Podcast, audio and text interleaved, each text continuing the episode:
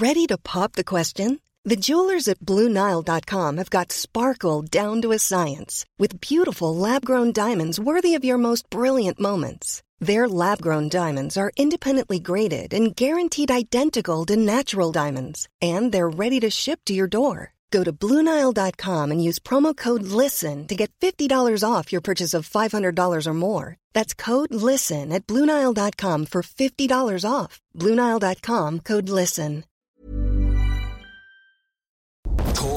Radio across the UK, online, on DAB, and on your smart speaker. The Independent Republic of Mike Graham on Talk Radio.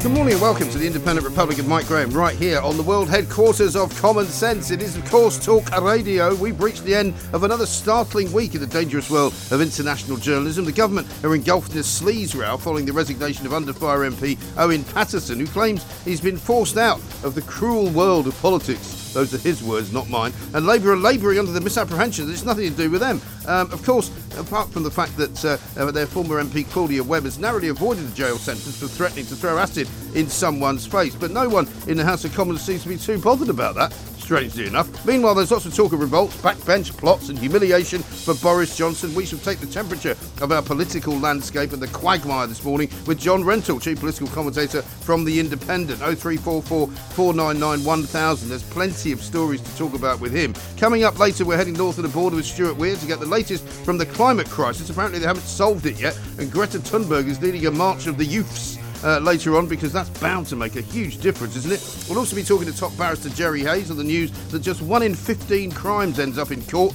That's a charge or summons rate of just 6.5%. Well done, everyone. Uh, the justice system, along with everyone else in this country, really does seem to be creaking. Uh, 0344 499 Dr. Tony Hinton is here too, after researchers have isolated a gene that doubles the risk of respiratory failure from COVID 19. And there are, as I've been suggesting for months, genetic factors that make some people more susceptible than others. Now, this is the kind of information that we can actually use about the uh, virus because it now would appear that there is a difference in how some people get it, some people die from it, some people don't really feel anything at all having been infected. Plus, Rob Clark will bring us the latest from the world of the armed forces. We help him to launch the Veterans Rail Card. As ever, of course, we need to hear from you. What are you doing this weekend? Are you celebrating Guy Fawkes or have the Killjoys killed it off and you're not allowed to have any fireworks? What are your kids doing? 0344 499 1000. It's Friday, of course, so it's also time for the Perrier Awards, an homage to my brilliance in broadcasting this week. You're listening to me, Mike Graham, right here on the fastest growing radio station on the planet.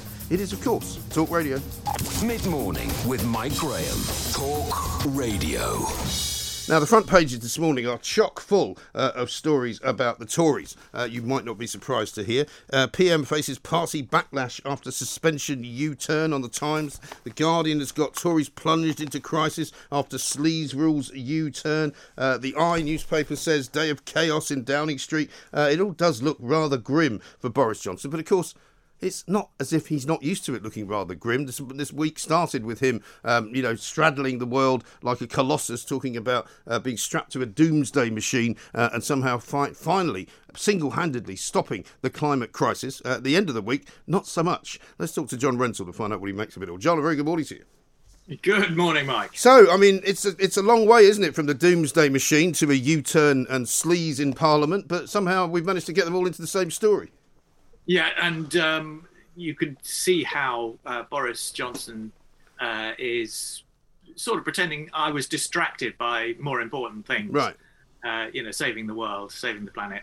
Um, so I wasn't properly concentrating when uh, when these these fools came to me with this ridiculous idea, and Right. so I thought. And I- so I- instead of waving them away, he just kind of nodded sagely and they went off and thought he'd said yes, right? It's it's an absolute travesty of Yeah. what actually happened. I mean, obviously, uh, it was such a bad idea that it would only have been pursued if the prime minister was was actually 100% behind it. I, I'm sure it was Boris Johnson's own idea. It sounds Uh, like one of his ideas, doesn't it? Well, exactly. Uh, um, you know, I mean, Owen, Owen Paterson and Owen Paterson's friends were clearly uh, pushing for it, uh, but Boris Johnson uh, didn't need to do it and uh, completely failed to see how badly it would all uh, all turn out. Yeah, So it's and also, use I'm- turning I, mean, like, day. yeah, and like all of these things, which are sort of you know badly thought out and not really thought through. I mean, I don't really understand what Owen Paterson was worried about because even if he had been forced to have a by election, I mean, he's got 23,000 majority, I think, isn't he? So what would he have been uh, risking by, uh, by allowing himself to be suspended? Well, he hasn't accepted that he's done anything wrong. I mean, that's, uh, that's his big problem. Um, and uh, he continues to protest his innocence. He, he, he still portrays himself as the victim. And of course, people do feel uh, extremely sorry for him because of his, uh, yeah. his personal tragedy. Sure. Uh, but uh, I'm afraid, you know, the point about an independent standards process is that you've got to accept the result whether you agree with it or not. Right. And the idea that you don't accept it because you don't agree with it is rather ridiculous, isn't it? And it's like, well, well, you know, it was all it was all going so well until you decided to find me in breach of the standards authority, and now now I don't think you're doing a very good job. Well, I mean, I think there is a there is a question uh, about whether the standards process is is uh, perfect, and it probably isn't. Uh, whether there should be another layer of uh, appeal to a different uh, tribunal, uh, those are all perfectly Uh, sensible suggestions which ought to be looked at, but they should not be confused with the case of uh, Owen Paterson. You can't change the rules uh, part of the way through mm. a process like no. This. And I think also most people out in the big wide world, and Julia Hartley Brewer was mentioning, uh, you know, the ordinary people who don't actually obsess about politicians in the same way that you and I do. Um, most people don't consider working as an MP uh, to be a very easy job to be fired from because we've seen so many examples of MPs who have got up to all sorts of things, much worse than anything Owen Paterson did, and continue to remain as an MP. And you'd have to say Claudia Webbe's one of them. I find it quite amazing that people are more worried about Owen Paterson uh, than Claudia well, Webbe. No, I mean, I think I don't think there's a there's a comparison. Claude, Claude sorry, Claudia Webbe has not uh, tried to overturn the uh, decision of an independent body. Uh, by no, but she's been found guilty. A, no, but hang on, John. Labour MPs. No, but she's been found guilty of a crime, yeah. right? And she's and appealing she's been, against. And she's, she's been a, sentenced, and she should resign, surely. She's protesting her innocence and is and is using the the the legal process to uh, to appeal. I mean, I suspect she may not end up appealing. Uh, in the she's end. She's been found guilty of threatening to throw acid in somebody's face. I don't really think it's comparable to taking some money from a food company. No, no, but but the point is is the process. She is entitled to uh, appeal against that decision to another court. What she's not entitled to do is have a uh, have a decision overturned by a committee of uh, uh, of Labour MPs, which is what's happened in the yeah. Um, but this is but this is the problem with politicians as they are seen by the people, and so this kind of attitude that that either Claudia Webbe or he Owen Paterson has, either one of them, you can take your pick, are not doing the job any great favours. They're certainly not uh, making uh, the MPs in Parliament who are still there look particularly virtuous. And the problem for me is, is this, the phrase is not innocent until proven guilty uh, twice after an appeal. It's innocent until proven guilty. She's been proven guilty. She's been through the court system. You know, she might want to appeal, no, but, she, but she has. The, she's been she convicted of a crime. The court, the court, procedure. Yeah, but she's been convicted of a crime, John. Surely that should mean that should no, mean there that is she. no comparison between the two. No, there uh, not No, but there isn't. But why then is everybody so worked up about Owen Paterson, but not about her?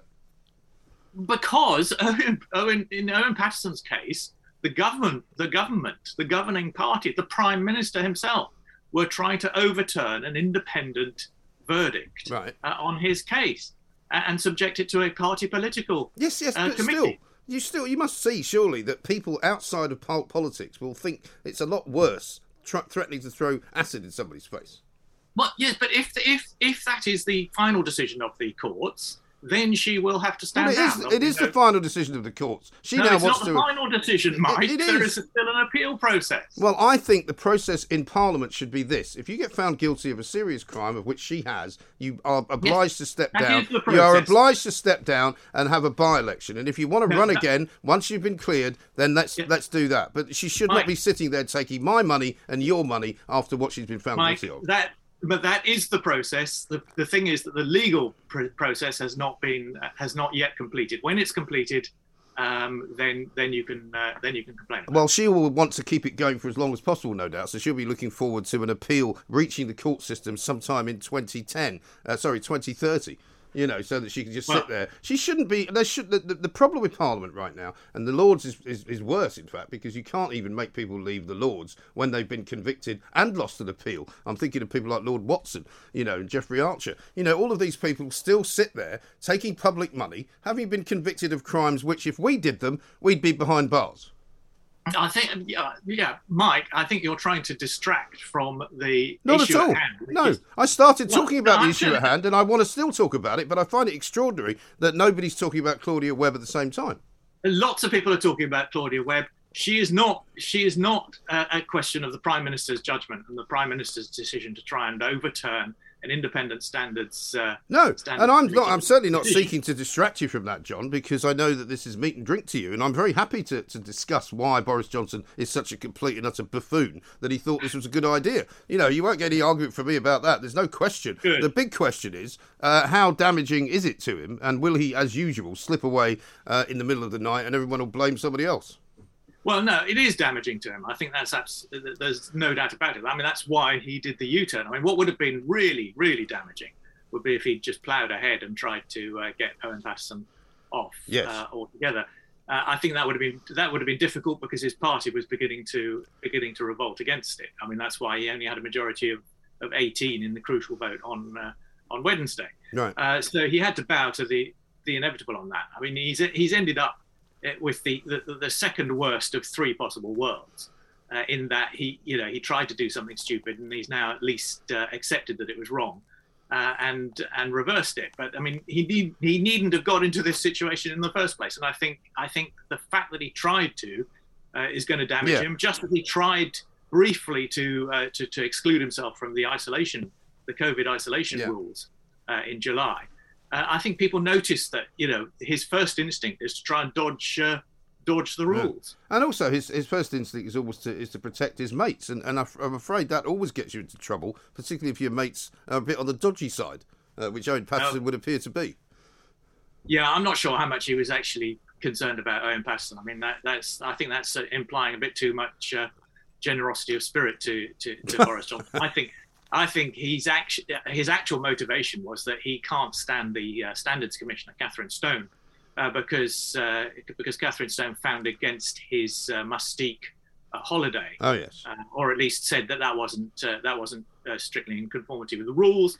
she was actually overturned by the by the standards committee, which is chaired by a Labour MP. So you know there is a fair process that goes on there. But but the prime minister was very upset, I think. And will she have anything to do with the next holiday wall... called into question? And will she have anything to do with the next wallpaper uh, investigation then? Well, I'm not sure that the wallpaper will will end up on on, on her desk because uh, I'm not sure whether that. I don't think that is uh, relevant to him as an MP because that's to do with his uh, his residence as prime minister. But we shall see. There may be there may be an MP's uh, standards uh, issue there. In which case, you know, you could see that he was trying to possibly uh, undermine uh, Kathryn Stone's. credibility before before it came to right. came to. So what do we do now then? Do we find ourselves in yet another by-election that Owen Paterson has caused then? Yeah, well, there will be a by-election, but I mean, I suspect uh, it, it, will be a Conservative hold. I mean, it's a very safe Conservative seat. I mean, there's some talk of the opposition parties uh, uh, getting together and uniting behind an, an independent uh, candidate, anti-sleaze candidate in a in a white uh, jacket, uh, like Martin Bell, yeah. who stood against Neil Hamilton. but I, I think that I get the sense that that both Labour and the Lib Dems think that's that's too difficult. They won't be able to agree that. No, I don't think they will. There's also talk, is there not, in the David Amess constituency um, in Essex, of some form of um, uh, standing down going on, but it seems a bit unclear well, standing, whether, whether or not that's going ahead. Yeah, no, the uh, the main parties are not are not standing in uh, in Essex, and I think that's quite I think that's quite right because I don't think you should allow uh, a terrible killing like that to change the party uh, composition of the House of Commons. Yeah, no, absolutely right. But I mean, of course, the other problem we have is that all of these uh, sort of so-called uh, good MPs who have been speaking out. Caroline Lucas was on Question Time last night, banging on about Boris Johnson and how sleazy it all was. Uh, she seems to forget forgotten that she was found guilty of breaching parliamentary rules by giving a tour of the House of Commons in exchange for 150 quid. So I mean, you know, they're all at it, really, aren't they? well, no, they're not all. That, that sounds like a rather minor uh, breach. Minor? Oh, you think? compared with Well, what surely a breach. No, a breach is a breach. It's not about how much money. Surely, it's the principle, John. You just said that. Yeah, no, I, I, I accept that, but I mean there are more serious uh, breaches and, and, and Well, like well, like threatening to throw No. acid in somebody's face. That's not a breach. Well, that's not a breach of the rules as an MP. No, uh, well, that's and that's my point. That's the point. The way that people see politics is through my eyes, right? Because most people agree with me, John, that this is a ridiculous way to run an organisation. That you can commit a serious crime and sit there happily, uh, but if you've been found guilty of breaching some kind of uh, parliamentary procedure, uh, you're out. No, I don't. I, well, I don't want to repeat myself. That, that uh, Claudia Webbe's uh, legal process has not yet completed. Well, that's big. Uh, that's but I that's that's certainly news for anyone who gets found guilty of a crime, sent to prison, and is appealing. But I still normally, as normally people would be, is sitting in prison waiting for the appeal to come through. You're still found guilty. You're still a criminal. You, well, you would be sitting. Well, except I don't think that the sent the sentence in uh, Claudia Webbe's case is a is a prison sentence. It's a custodial sentence which has been suspended, which means it is a prison sentence. no, it's a, so it's been suspended. Yeah. Yeah, so it's a suspended sentence. It's a not prison sentence which has been And- suspended. If she Yeah. commits any act which breaches her bail conditions, she'll go to jail. Yeah, that's fine, but she shouldn't. Uh, she She shouldn't be in the House of Commons. I don't see how hard it is for you to agree with that. The courts, the courts have not not put her in jail. So Yeah, so but they have you- put her in jail. They've suspended the sentence. Anyway, let's move on from that. Let's talk about what goes on now for the rest of uh, uh, of the week. Why are they having another another um, um, week off next week? They're- well, they're having three days off, uh, no, two days off next week. Um, uh, I think because they didn't have a half-term break for some reason. I can't, I can't Really? quite. They don't seem to have been in much though. I mean, they've had the break for the uh, for COP twenty six. They've had the break for the po- for the conference season. They've had the break for the summer. Uh, they've had the Yeah. break. I thought they did have a break in September, in October, at some time or other, didn't they? Yes, they did. Yeah. So I mean, I mean, they're not exactly the hardest working people in showbiz at the moment. No, no, because they're working extremely hard in their constituencies, Mike. As you know, they've got an awful lot of constituency uh, business to deal with. Mm. Uh, the fact that MPs are not in Parliament, as you well know, does not mean that they're not working. No, it doesn't. It doesn't. But again, it's all about what it looks like, John. It's all about how people perceive politics. And at the moment, the trust in politicians is at a very low level. And these kinds of events do not in any way encourage people to think anything better of them.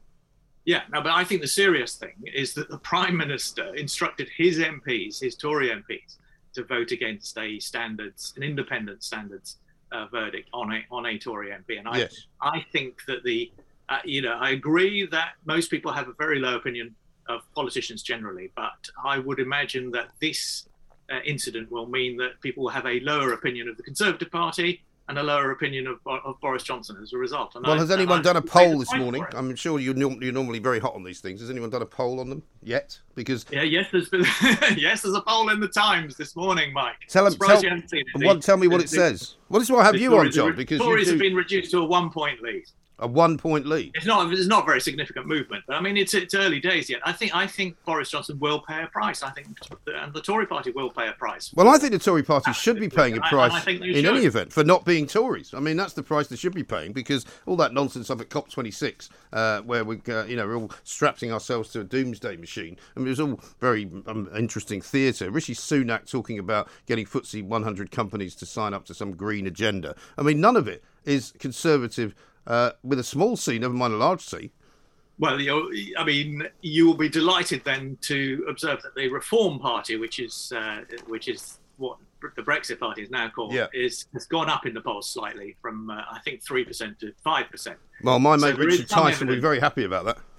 Yeah, there is some evidence that uh, that, that right wing Tories are not happy with the way that the, the the party is going, and they're looking for the obvious alternative. Well, that's right. But I mean, until uh, and, and, and, and, and, until anything actually happens within the party itself, I suppose that's always going to be a tricky one, isn't it? Because smaller parties do struggle, even in by-elections, to do particularly well. But then Richard Tice is running um, in James Brokenshire's seat, so I mean that'll be an interesting one as well. But I mean, seriously, Boris Johnson.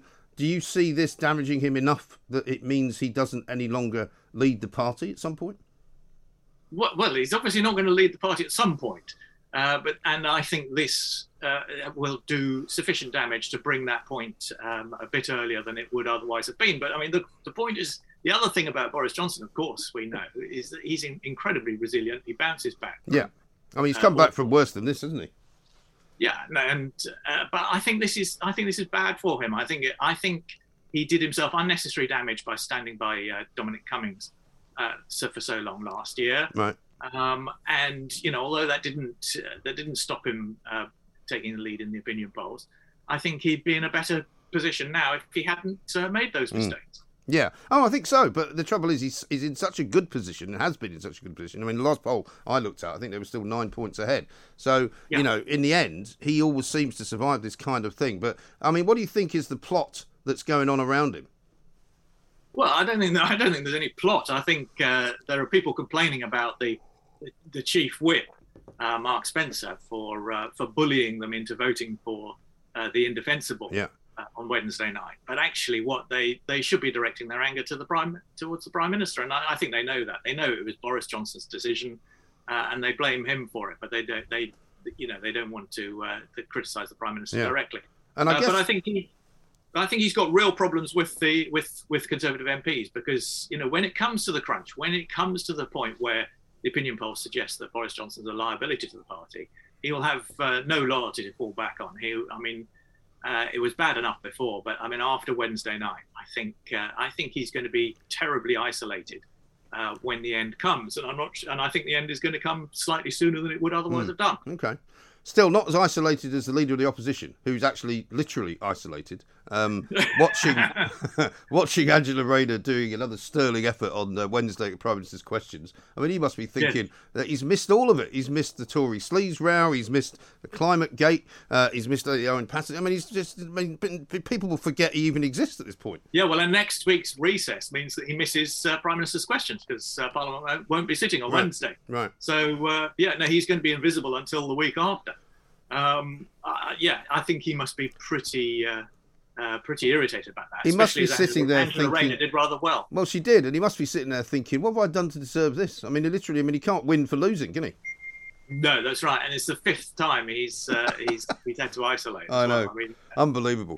Unbelievable. Anyway, listen, uh, we'll speak again soon, John. Have a good weekend. Thank you very much indeed. John Rentoul, Chief Political Commentator at The Independent. Uh, always a good row to have with him. Uh, there's always something that he doesn't uh, agree with me about. Um, but I'm not buying the fact that Boris Johnson is now somehow uh, on a shoogly peg. Uh, and he's out of uh, out of luck with uh, being prime minister for quite some time to come. I just think he'll shake it off. I think he'll dust himself down and he'll carry on. And most people, I think, will look at, upon this Owen Paterson debacle uh, as just more evidence that MPs are up to their necks in sleaze, up to their necks uh, in looking after their own uh, self interest, and of course Claudia Webbe. I mean, come on. She should just walk away, shouldn't she? The Independent Republic of Mike Graham on Talk Radio. Now, I've been saying for quite some time, and uh, I've spoken to many doctors about this.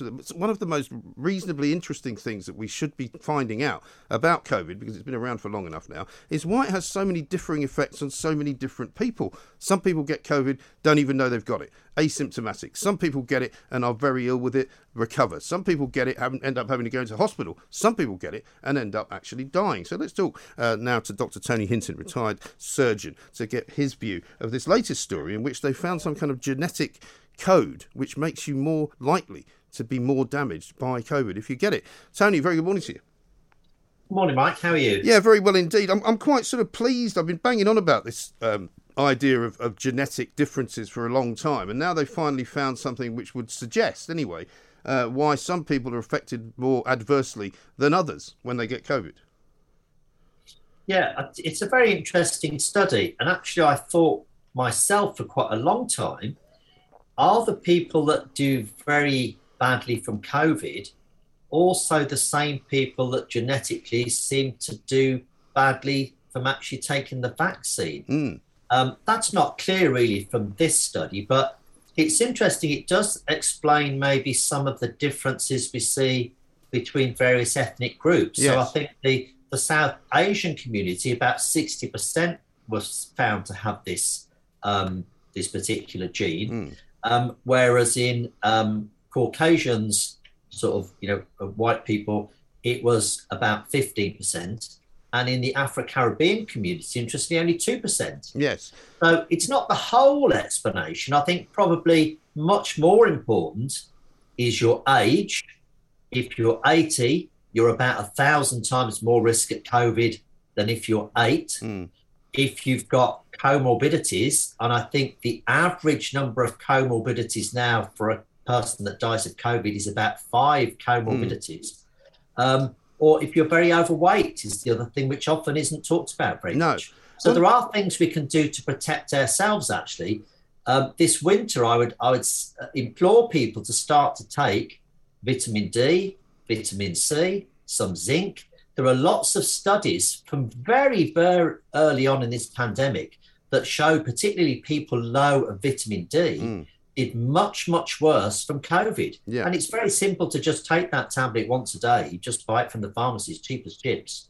Yeah, absolutely right. Because the thing that I find interesting about this as well uh, is that we do need more information and have always needed more information from the government. Because when they say, for example, that infection rates have gone up, they never really explain that those are just actually positive tests and we're still testing loads of people. When they talk about hospitalisations going up, they never tell us who it is that's being hospitalised. They never tell us who it is that's dying, if the numbers rise or fall. And I think that's quite relevant, isn't it? I think the more transparent you can be and the more information you can give people, they can make intelligent choices. Mm. So, for instance, for the last 10 days, most of the media have been talking about cases still going up. Right. And you, are quite right, they're not cases, they're positive tests. Yeah. But they've been coming down. Yes. Um, n- not going up. Right. Deaths are still going up because deaths lag the cases by about four weeks. Mm. So, in about another two and a half weeks, we should start to see the deaths coming down. And there are a number of studies now and a number of people that make predictions. I say these people make much better predictions than Sage ever do, mm. which perhaps wouldn't be that difficult. But a lot of these people now that have been very accurate in their predictions are all saying that cases are going to continue to fall now right through to the end of December. Yes. So I think we can be quite safe that Christmas we can have a proper Christmas. Well, let's hope so, um, because at the moment we've got uh, a Tory government that's kind of being battered and bruised from one week to the next. You know, one week they're talking about uh, taxing us a load more. And then they're talking about saving the planet. Now they're engulfed in a sleaze row. So, I mean, I do always wonder whenever they get engulfed in anything like that, they'll come out with some massive story in order to kind of take us all away from it and look the other way. But, I mean, looking at this. Um, uh, gene uh, that they've discovered, I find it fascinating that it says here that the way the lungs respond to infection um, changes depending on the person's background. If you're from the South Asian part of the world, 60% of people are affected by COVID, uh, as opposed to 15% uh, of white Europeans. So uh, it tells you why they had such a problem in India. Uh, if you remember, the Indian variant was the first variant that we really had, apart from the Kent variant, and then we didn't call it the Indian variant anymore. But it seems that we should keep calling it that because actually um, it's quite relevant because it does affect more people in that part of the world. But actually, you see, when you look at the um, all the stuff in the media when India had got a high number of cases, yeah, um, it had huge numbers because it's got a massive population. But actually, the percentage was tiny, mm. much smaller than any European country. Yeah. And as soon as things calmed down in India, and there are very few people vaccinated in India. Mm. A lot of that was by using repurposed medications, yeah.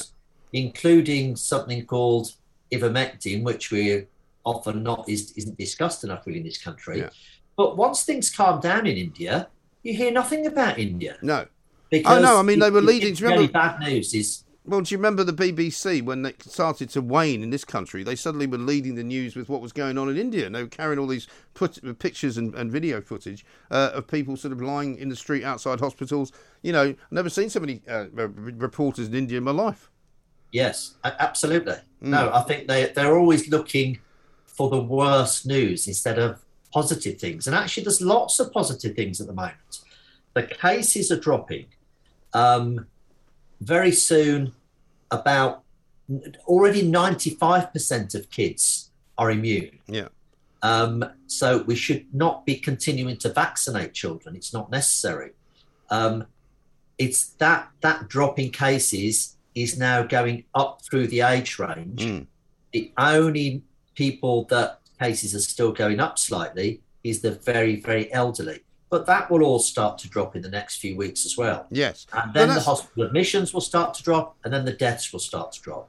But I don't know what it is about the way that the NHS wants us to believe that things are still bad. You know, the, we hear from Parliament uh, this week that, you know, many of the Conservative benches had people more wearing masks than they were the previous week because somehow Sajid Javid told them to. Uh, and then they started saying, well, we maybe we should send people to, uh, to work from home uh, because it's a very dangerous environment here. So they're sort of trying to give out this message that things are a lot worse than they are. I had a doctor on this week um, who basically told me um, the wrong figures of how many people were in hospital, how many people were in ICUs. He was trying to make out that there was an awful lot of pregnant women uh, who hadn't, hadn't been vaccinated in uh, ICU that. units, right? And it turned out he got it wrong by a factor of 10. He was claiming there yeah. were 2,000 of them. It turned out there were less than 200 of them.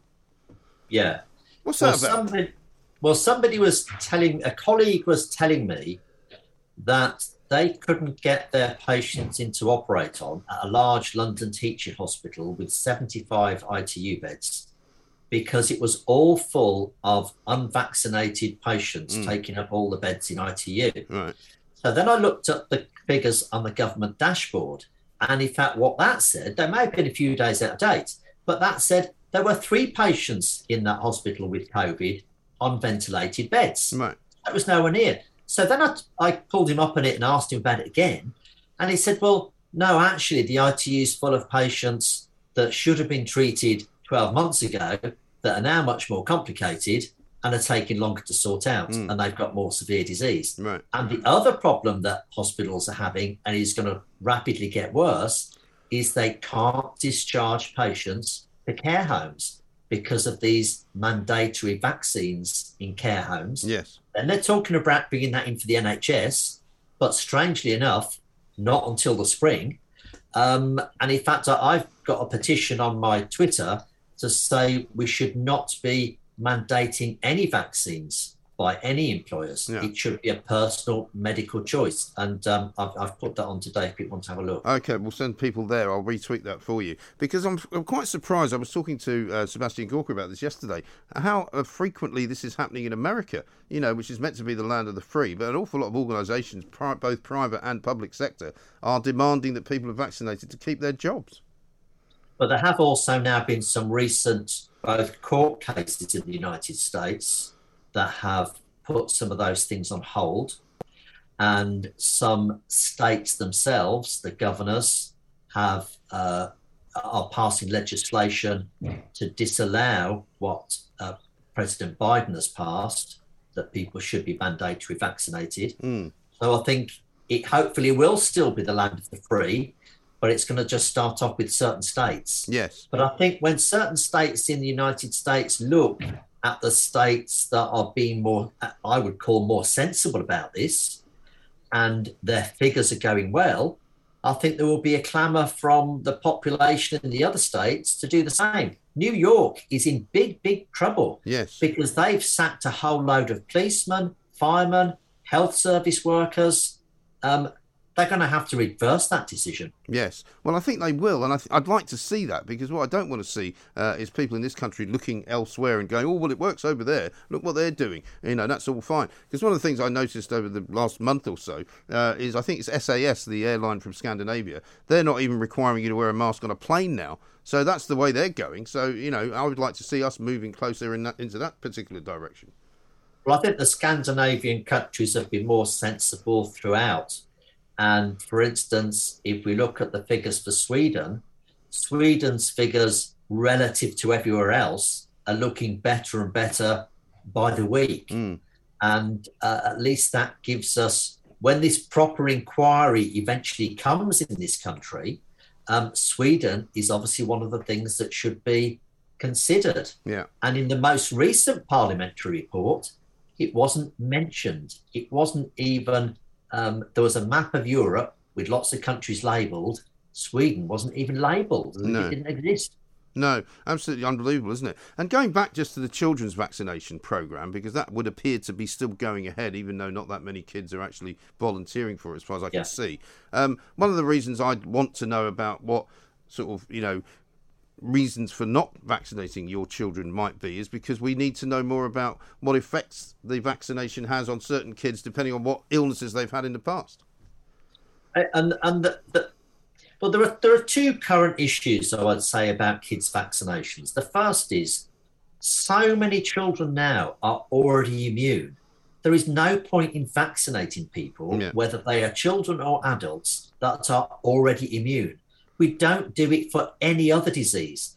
People call me out on this and they say, Oh, well, you as a surgeon, you have to have a hepatitis B vaccination. And my answer to that is no, actually, I don't, Mm. because I've already got high hepatitis B antibodies from a vaccination years ago, Right. and I no longer need to have any uh, injections for Right. that. So that's again. So that's another. Well, that's another false narrative, isn't it? Because that's another one that they come out with all the time and say, "Well, doctors always have to be vaccinated against certain things," but it's not the same. No, it's not the same. And the second thing is, we can see more and more from the United States that there are issues with these vaccines. The younger you are, the worse the risks, Mm. but also the less you need the vaccine. So you, you get to a particular age where the risk benefit changes. Yeah. And certainly anyone below 18, I would say, doesn't need the vaccine. Right. Um, and we know nothing about what the long term consequences, particularly with children, their bodies are still growing and still changing.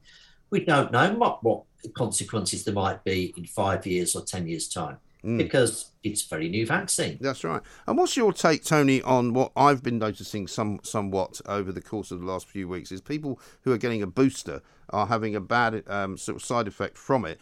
Some think it's because it's a different type of um, vaccine. It's a Pfizer vaccine as opposed to the AstraZeneca one. But I've, I've spoken to a few people now who said that they had a really bad reaction to it, um, despite not really having a bad reaction to the first two. Yeah, it's it, it's very variable. My dad's 88 and he had two AstraZenecas for his first two vaccines. Right. And about two weeks ago, he had his Pfizer for his booster. Mm. Um, he's getting on. He's got a few medical conditions, and I think probably on balance that was the right decision for him to take. Um, but he was a little bit sort of off colour for a couple of days, Mm. but now he seems fine. But I also have people that have told me, particularly people that I work with, that have been having their booster. A lot have been off for at least a couple of days. Mm. Some have been off for a week, and quite a few um, ladies in their sort of late fifties have told me that they're on HRT. They've had no uh, sort of periods for years. They've had the vaccine. They felt terrible, and they've started bleeding again. Yeah. So there are odd things that go on. Yes. Um, And I again, think all I- has all- to decide. And again, all I ask for the government to do is to be transparent about it and to explain it and to say, look, this is possible, this might happen, this has happened, and this is why.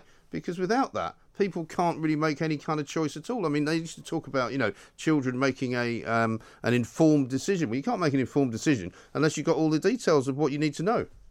No, my, my, my main long term concern about this vaccine is, particularly in children and people that I would say don't need the vaccine, is that always in the UK, we've had a fantastic vaccine program. There's been an extremely high uptake, and the, the, the public have trusted the medical profession Mm. about vaccines. And I think this these current problems going on could destroy that trust. And what we don't want to see is children coming through not getting their polio vaccine, their measles vaccine, because those are diseases that can really Mm. badly affect children. Yes. And if the vaccination rates for those drop, um, that would be just awful. Yes. No, I totally take your point. Dr. Tony Hinton, as ever, great to talk to you. Thanks very much indeed. Uh, he's been a surgeon uh, with over 30 years' experience, of course. Uh, he knows a thing or two uh, about being vaccinated. And, of course, uh, interestingly, there, he just blew apart that myth that you will be told by some people in the NHS oh, doctors are always getting vaccinated against all sorts of things. Well, maybe not. After all, uh, we know sometimes more than they're telling us.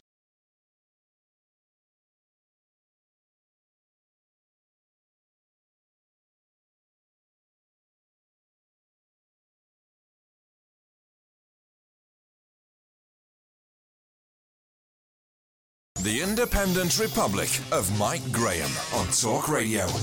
We've got something more important to talk to you about right now, and it is, of course, to do with the BBC. The BBC uh, is an organisation that you will hear an awful lot about on this radio station. There's a reason for that, because an awful lot of people think the BBC is not worth the money uh, that they ask us to spend on it, that it's not worth the licence fee. There's plenty of people who think that paying a licence fee is wrong, is outdated, outmoded, and is a very, very ridiculously antiquated way uh, of somehow subsidising the national broadcaster, right? I've often railed on about how many ridiculously uh, number of small radio stations they've got up and down the country. 64, I think it is, at last count. They've got 10 television channels. Uh, they've got uh, the online business. They've got all the different offshore companies that they run. They've got all the little sort of prop departments over here. They've got a BBC commercial over there. Well, guess what, right? We've discovered today, thanks to The Sun, an exclusive in The Sun, uh, the BBC bosses spent nearly £3,000 a day chasing license fee dodgers, people who hadn't paid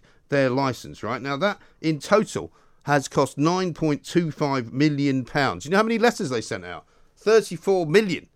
34 million, which works out, right, at 111,959 enforcement notes for every working day of the year. So the BBC has spent, I don't know how much um, um money in man hours, but 34 million letters being sent out to people, many of whom, of course, uh, will be elderly, many of whom will have not paid their license fee because they can't afford it. Some of them won't have paid it because they're over 75 and they weren't, uh, at, at the last count, supposed to be paying for it. Now they've decided to charge them anyway. So the Freedom of Information request that the Sun did said that if they had spent this money on actually giving out free licenses, they could have given out free licenses to 58,000 people times 159 quid.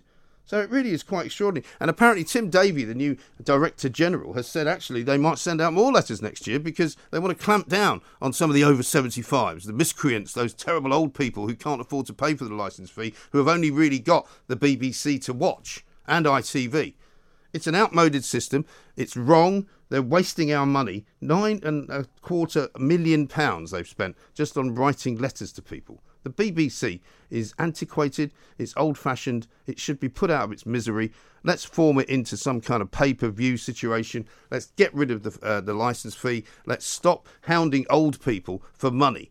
Quite frankly, that is the act of a charlatan and somebody who is a disgrace. And that is quite frankly what the BBC has become.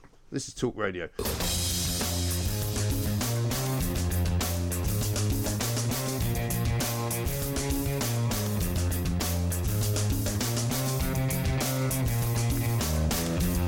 Welcome back to the Independent Republic of Mike Graham right here on Talk Radio. We've got lots more to do. We've got plenty coming up in the next hour uh, or so. Uh, we're going to be talking about the courts and how they're failing uh, not only the people who are victims of crime, uh, but also failing the police service as well. We'll get to that uh, very shortly. But right now, uh, we're going to do a new feature on the show in association with the Veterans Rail Card. It's called Touching Base. And as we approach Armistice Day next Thursday and Remembrance Day, of course, next Sunday, November the 14th, I'll be speaking to veterans about their time in service service and the impact it has had on their lives. And today, uh, I'm delighted to say we're welcoming into the studio, I think for the first time, Rob Clark, uh, Defence Policy Associate at the Henry Jackson uh, Society, and of course a veteran as well. Rob, welcome. Thank you for coming in. No, my pleasure, Mark. Thanks for having me. Thanks very much indeed. Just come a little bit closer to the microphone so we can hear your pearls of wisdom. Now, uh, the Veterans Rail Card obviously is something which we're introducing to people. Anyone can get one. We've even done one day in the armed services, which means you can get a sort of discount on travel around the country on the on the railway. So so we think it's a pretty good thing to do. Tell us about your uh, your time in the uh, in the services. Um, well, I mean, first of all, just to go back to the forces, uh, the Veterans Rail Card. Yeah. What I think this is actually really good for is the, the younger generation. Uh, you mentioned it's uh, available for people who've just done one day in service. Obviously, yeah. the majority of people don't just do one day. Right. Um, the average is sort of four to six years. People mm. leave quite early in their life, so 20, 22, 23, 24 years old. Right. Um, so it's the ability to get those people back into you know society, back, mm. uh, integrate them back into work, and the ability to actually have that social mobility with uh, reduced trail, uh, train and rail fare. Mm. Uh, it's a brilliant initiative, and um, you know my appreciation on behalf of veterans for, for supporting it. Yes, because um, I mean veterans we talk about quite a lot on this show, just because we know uh, that many of them don't have great experiences after they leave uh, the armed services, and, and, and, we've had issues with the, the guys in Northern Ireland and some of those prosecutions. We've talked to Johnny Mercer about some of the things that, that go on as well. Um, but tell us about uh, about your experience and, and when you were in the services. Um, so I mean, I left. Uh, I left about five or six years ago now. I did just under ten years in the infantry. Um, so I was based in Germany, Cyprus, um, deployed various overseas exercises and to Iraq and Afghanistan. Um, I had quite a good experience though in terms of the, the transition. I think it's really important, uh, particularly this time of year, to highlight the uh, the inequalities and the difficulties veterans face. It's the transition from military service, whether it's the army, uh, air force, or the navy, mm. um, and then into uh, civilian society. You know, a lot of these people, I, I had uh, very little contact with uh, civilian friends or family for ten years. Like mm. my entire twenties, if I wasn't fighting in Iraq or Afghanistan, I was uh, abroad training for those missions. Yeah. Um, so it's a huge disconnect between people in their young to mid twenties when they leave, um, and then the ability to integrate back into society. Yes. Um, I had quite a positive experience. Um, the army, for example, gave me a second opportunity at education. Um, I actually started university at 18. Mm. Uh, I was in a I was in a very good school. I had a very privileged upbringing in that sense, but it was expected that everyone would go into education Right. and carry on down that way. There was very little opportunities for anything else. Right. I knew I was going to go into the army when I finished university, but when I was 18, I didn't really appreciate the opportunity. I was Mm. quite immature. I didn't identify as a student, and I was desperate to join the army. Right. Um, and was that because of a family connection? No, uh, nobody, nobody really. Um, I had a, a great grandfather who served in World War One and survived, um, and another uh, another relation who did national service. But immediate family, no. Mm. It was. Um, I I didn't have a great experience uh, with with childhood. and It, the army was a, a sense of identity that I really wanted to have. Okay. Um, so I left university quite young or quite early, um, and I was in Iraq uh, six months later, and it was the best decision I ever made in my life. When I left the army, though, this is the transition that I'm talking about. So the military offer uh, credits and forms of education and training uh, to re- re- you know reskill and uh, get back into Right. a civilian environment. Um, and because I'd already done A levels and I'd already been in service uh, a relatively decent amount of time, they basically put me through university, um, and it's afforded me the position I'm in today. Right. Um, so I'm quite lucky, but there's a lot of uh, missed opportunities for people who don't even necessarily know about this, um, or, for example, some of the um, course providers um, aren't uh, eligible Yeah. uh, for you know for, for, for the courses and for the education. So that needs to be broadened. So it's not just about trying to get service leavers back into uh, social mobility and, integrating into civilian life, for example, with the Veterans Rail Card. Right. It's about making uh, industry more aware and trying to have more partnerships Yes. through government and industry Yeah. to give those opportunities for people. Um, Well, it does strike me, for example, at the moment we're hearing about the shortage of workers in all kinds of fields, whether it's HGV drivers, whether it's you know uh, people to work in, uh, in in in in farms or people to work in butchers and all sorts of things. And I'm not saying that obviously there would be uh, you know all sorts of job opportunities for anyone coming out of the forces, but you would think that if that was the case and people were being prepared to come back into civilian life. That you might as well give them a skill that they can use, or maybe even give them a skill that they know they can get a job in. No, absolutely. Uh, the HGV crisis is a really good one and point. Obviously, I mean, the government, to be fair, the government have known um, there was going to be almost a mass exodus of European uh, drivers, skilled drivers, um, with Brexit. Um, in terms of trying to get uh, service leavers, you know, there's there's several thousand uh, British military personnel who have um, Class 2 HGV truck Yeah. licenses, for example. Right. Um, so in order to get them reskilled into a civilian uh, market and civilian environment, that could be a quick fix solution. And so far, the government haven't really done much. Well, it could because also I don't think I mean obviously there, there is an aspect of Brexit to blame for it, but there's also an aspect of the DVLA not really working properly. Uh, there's also an aspect of the tax changes that people have been suffering from because IR35 has been brought in, and I've been told by an awful lot of truck drivers that they've just given up being what they would regard themselves as kind of individual freelance HGV drivers because the, the tax that they were going to have to pay was going to make it just not worthwhile for them. So there's there's a lot more to it, you know, than than just saying, oh well, loads of people went away because they went back to Europe. But I'm told also a lot of people um, who were in the EU took some furlough money. Uh, and, and, and many of them actually formed companies and got the money from the government and went disappeared off back to to, to, to, the, to their country of, of, of their birth and are, are never going to pay the money back. And so you know all of that feeds into the same kind of thing, doesn't it? So when you're in uh, the forces in, in Iraq and Afghanistan, I mean, for those of us who who don't know much about that, because I mean I've been in one war zone in my life, and that was in Bosnia. Um, you know, it's hard for people to imagine what it's like. I mean, is it frightening? Is it scary? Do you feel like your life is at risk every minute of the day? Um, yeah, sure. The it's very difficult to describe to people who haven't been in the situation because it's you know how do you relate to that, that Mm. experience? People see it on the news, they see you know films and, and TV programs and uh, social media.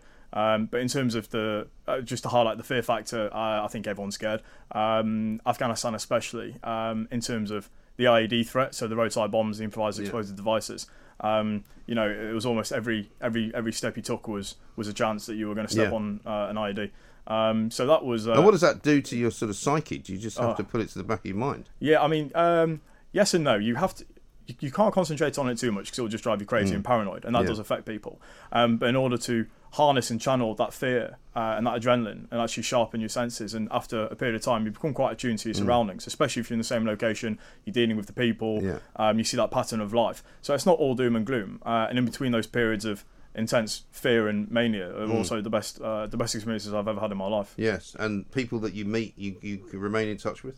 Oh, absolutely. Um, I actually put um, when I knew I was coming on today. I actually uh, I reached out on, on my social media to, to people, and if they had any issues they like highlighting or um, anything like that, and that's that's one thing that I'm I'm thankful for the opportunities that I have now with my current work is I, I, I can have that platform for not just myself and, and my experiences, but more importantly, people who have Mm. Yeah. had far worse experiences than me. Um, and a couple of people reached out who I haven't spoken to, um, ashamedly on my part, for a, a, some some of them a, a couple of years Yeah. even, uh, and hearing their stories and their accounts.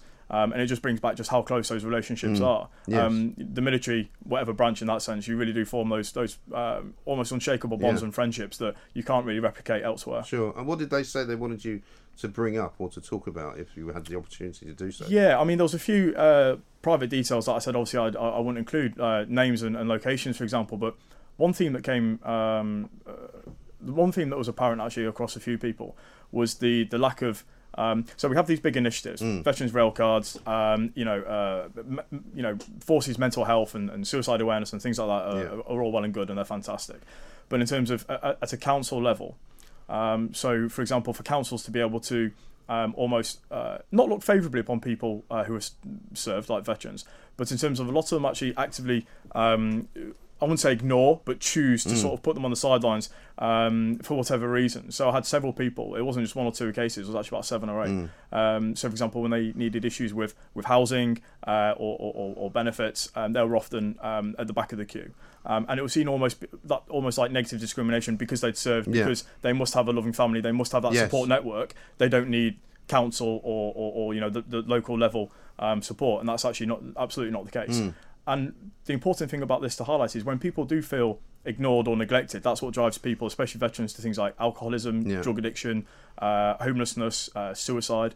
Um, and just one thing I came across today, actually, uh, and this is really important. I've actually signed up to myself. The Samaritans um, have a new veterans app. Okay. Um, it's actually really good, and they um, one of the things they've been doing with the Royal British Legion, they've been conducting research into how to negate and mitigate veteran suicide. Um, and this app's actually incredibly good. I had to play with it on the train uh, up here this morning. Um, they've got really good interactive forums, uh, local signposting, so like regional areas where people can uh, go to help. Uh, you know, southeast or northeast, whichever.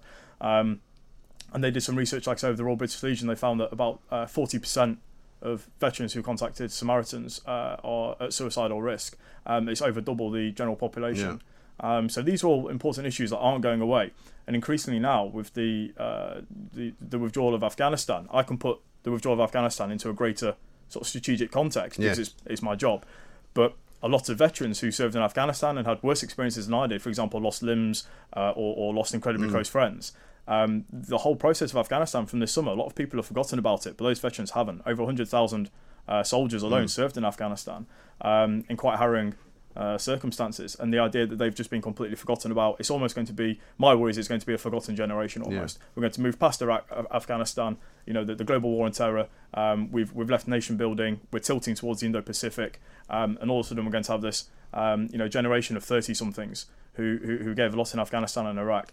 Um, and all, all but almost forgotten Yeah. about. That's my worry. And that's the thing that Johnny Mercer was worried about too, because he was hopeful when he became Veterans Minister that you know there would be some things that could be done, uh, because that's what the government promised, and a lot of those things still haven't really kind of come through at the other end of the pipe. So housing is a big problem, isn't it? So what could they do to make that better? The government, I mean, because we can we can talk to them and say, look, why don't you do this? So, for example, the housing minister was contacted a lot last year uh, and worked quite closely with the Veterans and Ministers' of Affairs with Johnny Mercer. Um, like, it's really important to distinguish. This isn't about giving veterans preferential treatment. It's No. about it's about treating them sort of like with the dignity that they deserve. Yeah. Um, so, like I say, quite often, um, uh, one chap I was talking to yesterday, he was uh, it was I think Stevenage, um, so uh, Bedfordshire, I believe, uh, council. Hertfordshire. Um, either way, and uh, he was uh, rejected from the building um, purely because when it got into, it didn't get heated, but it didn't go. The, the outcome wasn't the way he expected. Mm. And I've known this guy for over ten years, um, and he's not an angry person, but because he was labelled as a veteran, uh, they they had to call security. He was forcibly removed without actually referring like his case any Mm. further. Um, so in terms of housing, um, one of the big things is when people leave the military is obviously housing straight away. You know, you're quite often based miles and miles away from Yes. where you're from originally. Right. I'm from Lincoln originally. Yeah. The closest house base was. So do you go back there? And where do you go? Well, I went back to Nottingham. Right. I'd moved to Nottingham uh, uh, to be closer to family. Um, about two years before I left the army, anyway. But lots of people, you know, uh, if they're you know in Scotland or Wales, and they've been based. You know, I was based in Germany, Cyprus. You know, um, so it's the idea to actually integrate back into a society. So, for example, at the lo- local local level, getting the local uh, local council uh, making those uh, th- those petitions and getting those forms rolling well before somebody leaves service. It's no good uh, leaving leaving service after 10, 15, 20 years and then rolling up to your, your you know back to a local area and you're found that you're you know there's such a long uh, such a long queue. And like I say people are often just sort of discarded and left because they think that oh you know they're a veteran or they've been in the military they've already got that support and quite often they don't. No, absolutely right. Stay with us, Rob, if you can, because uh, we've got more to talk to you about, more to ask you about. We're with the Veterans Rail Card here, of course. You can get one if you've done any time whatsoever uh, in the armed services, uh, even one day. Uh, you go to railcard.co.uk and find it there. Uh, this is the Independent Republic of Mike Graham. This is Talk Radio. across the UK, online, on DAB Plus, and on the Talk Radio app. The Independent Republic of Mike Graham. On Talk Radio. Welcome back to the Independent Republic of Mike Graham, right here on Talk Radio. We're talking to Rob Clark, uh, who's Defence Policy Associate at the Henry Jackson Society. We've been talking, Rob, about you know the experience of people in uh, the armed forces. So when you did come out, um, did you find it relatively easy to, to, to sort of uh, assimilate back into civilian society? uh, I I smile and smirk because there was one or two instances which probably aren't um, relatable on here. um, but uh, so I went straight into education, uh, into back into higher, higher education to university. I went to uh, Nottingham Trent University. So that must have been an interesting thing to do once you'd already been where you'd been. So you were probably a bit older as well. Yeah, exactly. most I mean, people. yeah, I started when I was 29 years old back Right. at uni, um, and I was in lectures with like 18 year old kids, and it was really difficult to sort of have any kind of Yeah. commonality with them. And how did they react to you? Yeah, some of They them were really. you were some kind of baby killer. Or? Yeah, I got, I got, yeah, I got some of that, but you know, not, not, not a lot. Um, I got a bit of hostility, Hmm. a bit of awkwardness, but by and large, they, um, they kind of, I wouldn't say they looked up to me because that's, that's, that's a bit much, but they, they sort of, they treated me with the respect that, Yeah. that I thought was quite nice. Um, actually, thankfully, I met uh, somebody who's a very close friend of mine now, who was also uh, a fellow. Uh, veteran and he was on the same course as I, and uh, he and I have become very good friends. Right. Um, so you do you do kind of bounce into it. But uh, no, it was a great experience. Um, but I was quite lucky, and when I was still when I started university, I was technically still in the army full time. I was doing it on my uh, resettlement, the period, the transition. Um, but like I mentioned earlier, you hear so many stories, so many stories of people um, winging it, not really knowing what they're going to do, not being signposted, Yeah. um, and not having that support from the chain of command when they're leaving. So then when they do leave and they go back to either say broken families or um, uh, you know, an environment they've not been around for like 10, 15 years. Um, and then they feel like they're being abandoned by like social housing, by the local government, um, you know, jobs market, things like this. Um, that's when, you know, issues really, really arise. And it's not so much from their experiences in the army, PTSD or negative um, experiences. It's, it's, it's this transition phase, which is so, so crucial. You're so vulnerable in that period because you have this almost identity crisis. I did. Um, I mean, almost now I have I have this. You know, I've been out for five, five, six years now, um, and I've gone on to do fantastic things in the last few years. Um, things that I'm really proud of. But I'll never again have that identity as as a soldier, uh, as an infanteer. Um, you know, did I make a, bit, a difference in Iraq or Afghanistan at the time on the ground? Yes, occasionally. Yeah. And you can hold those tangible experiences really close, and you're like, I did something of worth, and Yeah. I had I had value, even if it was very small, on a daily basis. And then you leave that behind. Mm. And again, if people go back and they don't have that transition successfully, they have you know a broken home or or, or, or family problems, they can't get a job. Um, then they you know you're asking for an absolute. It's just a, it's a recipe for Yeah. disaster, and it, it's so sad to see. It really is, and it would be good for the government to do more. Uh, we'll try and see whether we can push them on that. Um, what are you working on at the moment? Before we say cheerio, Rob. Um, so uh, I'm still at Henry Jackson Society, uh, Defence Policy Associate. So I do some defence media for them. Um, I do the odd research papers and policy papers. I did one this summer on the, the Ajax Right. uh, vehicle, uh, the procurement uh, disaster, to be fair, from the MOD. Um, Yeah, this is the thing that they've been writing about recently, isn't it? That, that, that has been so, had so much money wasted. Yeah, I mean, it had a 5.5 billion budget. They've spent almost four of that. Yeah. It's four years over delayed. They've got 12 vehicles to show for it, none of which have passed the initial operating capability. So Incredible. it's, there's no every. So what's gone wrong with that? Uh, I mean, there's a whole host of reasons. One of the one of the main reasons, just to put it really simply, um, the the first batch of 100 were made in Spain, and the manufacturing process in Spain was absolutely chaotic. So the welding uh, was done by hand; it wasn't done by uh, by by proper machinery, let alone, let alone by UK standards. Um, so quite often the hulls and the, the turrets would be different sizes, different proportions. That resulted in the Yeah. vibration and the, uh, the the the shock factor Right. and the the the um, the noise issues, Right. which have led to about 300 personnel now needing medical treatment. Dear me. It just is awful, isn't it? Absolutely horrendous. Well, listen, thank you very much indeed for coming in. Rob Clark, uh, Defence Policy Associate, at the Henry Jackson Society. Uh, there will be another veterans interview on Monday as we count down to Armistice Day next Thursday, Remembrance Sunday on November the 14th, in association with the Veterans Railcard. If you've served at least a day in the armed forces, you could save a third on rail travel. Just visit railcard.co.uk to apply. Talk Radio across the UK, online, on DAB, and on your smart speaker. The Independent Republic of Mike Graham on Talk Radio. If you enjoyed that, be sure to catch the whole show 10 till 1, Monday to Friday on Talk Radio via DAB, online, or via the Talk Radio app. And if you have an opinion on the stories we cover, we'd love to hear from you. Call us on 0344 499 1000 or tweet at Talk Radio during the show to have your say. Mid morning with Mike Graham. Talk Radio. Planning for your next trip? Elevate your travel style with Quince. Quince has all the jet setting essentials you'll want for your next getaway, like European linen, premium luggage options, buttery soft Italian leather bags, and so much more. And is all priced at 50 to 80% less than similar brands. Plus, Quince only works with factories that use safe and ethical manufacturing practices. Pack your bags with high-quality essentials you'll be wearing for vacations to come with Quince. Go to quince.com slash pack for free shipping and 365-day returns.